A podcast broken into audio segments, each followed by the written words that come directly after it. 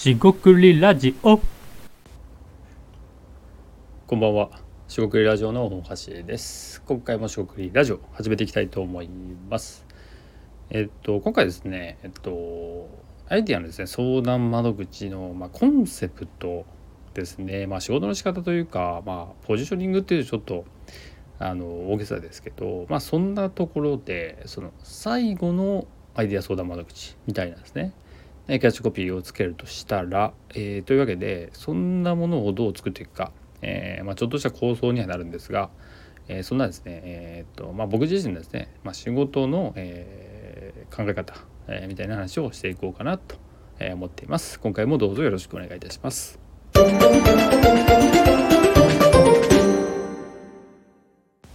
はい、四国ラジオの大橋です。今回ですね、えっと、最後の相談窓口は最後の、えーアイデアですね。アイデア相談窓口みたいな、えーキャッチコピー、えーを、えーと冒頭で話したんですが、えーそのことについて話していきたいと思います。これ何かって言いますと、えー最後っていうのはあのーまあ、最終手段みたいな駆け込み寺みたいなイメージです。つまりあの言いたいのはですね、まあ、いろんな人に相談したりもしくは話をしたんだけどどうもしっくりこないまあ医者で言えばですねなんかこれ絶対自分としては病気というかなんか怪しいんだけどどうも言っても、まあ、お医者さんには別に問題ないですよって言われて、え1人や2人2つ2つの医者ではなくてかなり言ったんだけどなんか違うよと。でもですねあるあるところに行ったらこれは何々ですと言われると。まあ、あの医者がどうというわけじゃなくて、えー診断っていうのがですね人が見るので、えー絶対はないしっていうですね難しさがあると。まあそのクリニックとか医者の話はしないんですが、えー今回ですねその相談ですねねアイデア相談とか壁打ちをしたんだけどなんか違うんだと、えーいう人がもしいれば、えーぜひですね僕に相談してくださいみたいなね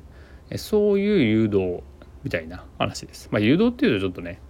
あの言葉が強いかもしれませんが、まあ、やってることは、えー結果的にはそうかもしれません。で相談窓口っていう意味で、あのまあ、僕がですね、えー壁打ちしますよとか、えー相談乗りまアイデア相談で、ね、乗りますよとは言っていますと。で、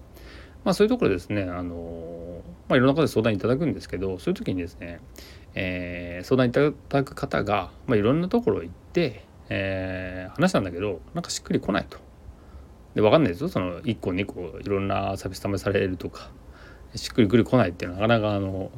一概に言えるものでもないですし僕でないとダメっていうのはなかなか見出しづらい面もあって、えー正直なところ。なんで、まあ、相談しやすいとかですね、えーまあ、検索で引っかかったとか、まあ、これラジオ聞いたとかでもいいんですが、えーそれでですね、えー相談いただくと。でいろいろ相談したんだけど他の人にねなんかあんまりしっくりこなかった。で、まあ、逆のケースもあります。僕にちょっと壁打ちいただいたんだけど、まあ、まあ僕はですねなんかサボろうとかそういうことはないんですけどなんかこうお話をしてもですねちょっとこうなんだろう、えーのれんに、えー腕打ちですか。なんかこう響かないというかなんかずれてるというかこう、えーピンときてないのかなみたいなところがあったりすることももちろんあるので全部が全部あの満足しましたっていうことはもちろんないんですがそうならないようにですね、えー満足いただくようにはもちろんしてるんですがそういうこともあるよねっていうこともありますから、えーまあ、お互い様というとちょっと偉そうですが、ね合わなかった人も、え試してもらうというのももしかしたらありかもしれません。あの全部に無理だったからやっぱり無理ですっていうこともねあの 仕事とかあったりすると思うんですけどいやその要望は無理でしょみたいなことはもちろんあるので、えーそのなんか要求期待値がめちゃくちゃ高すぎるとかねそういうのであればちょっとまああの相談いただいた瞬間にまあ分かるので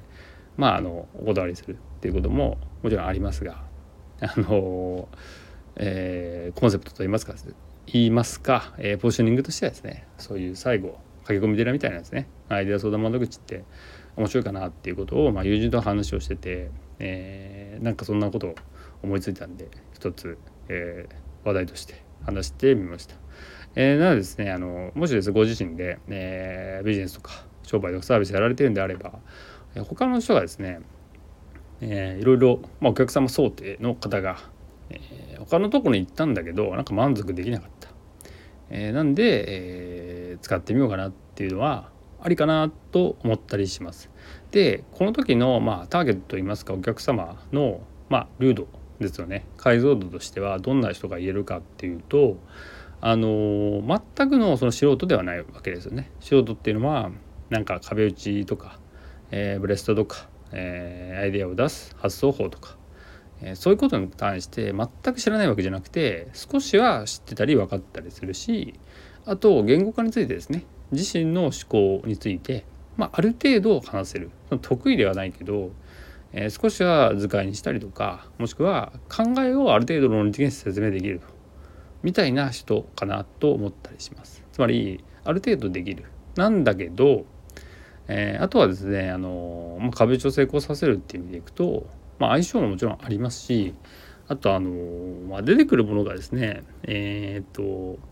何て言えばいいんでしょうねその話していることを言語化するのと、えー、すぐそこで思いついたことを、まあ、話せるかって、まあ、これが壁打ちの面白さでありますがリアルタイムで変わっていくというところで、えー、アイディアが膨らんだり、えー、ヒントがそこから見つかったり、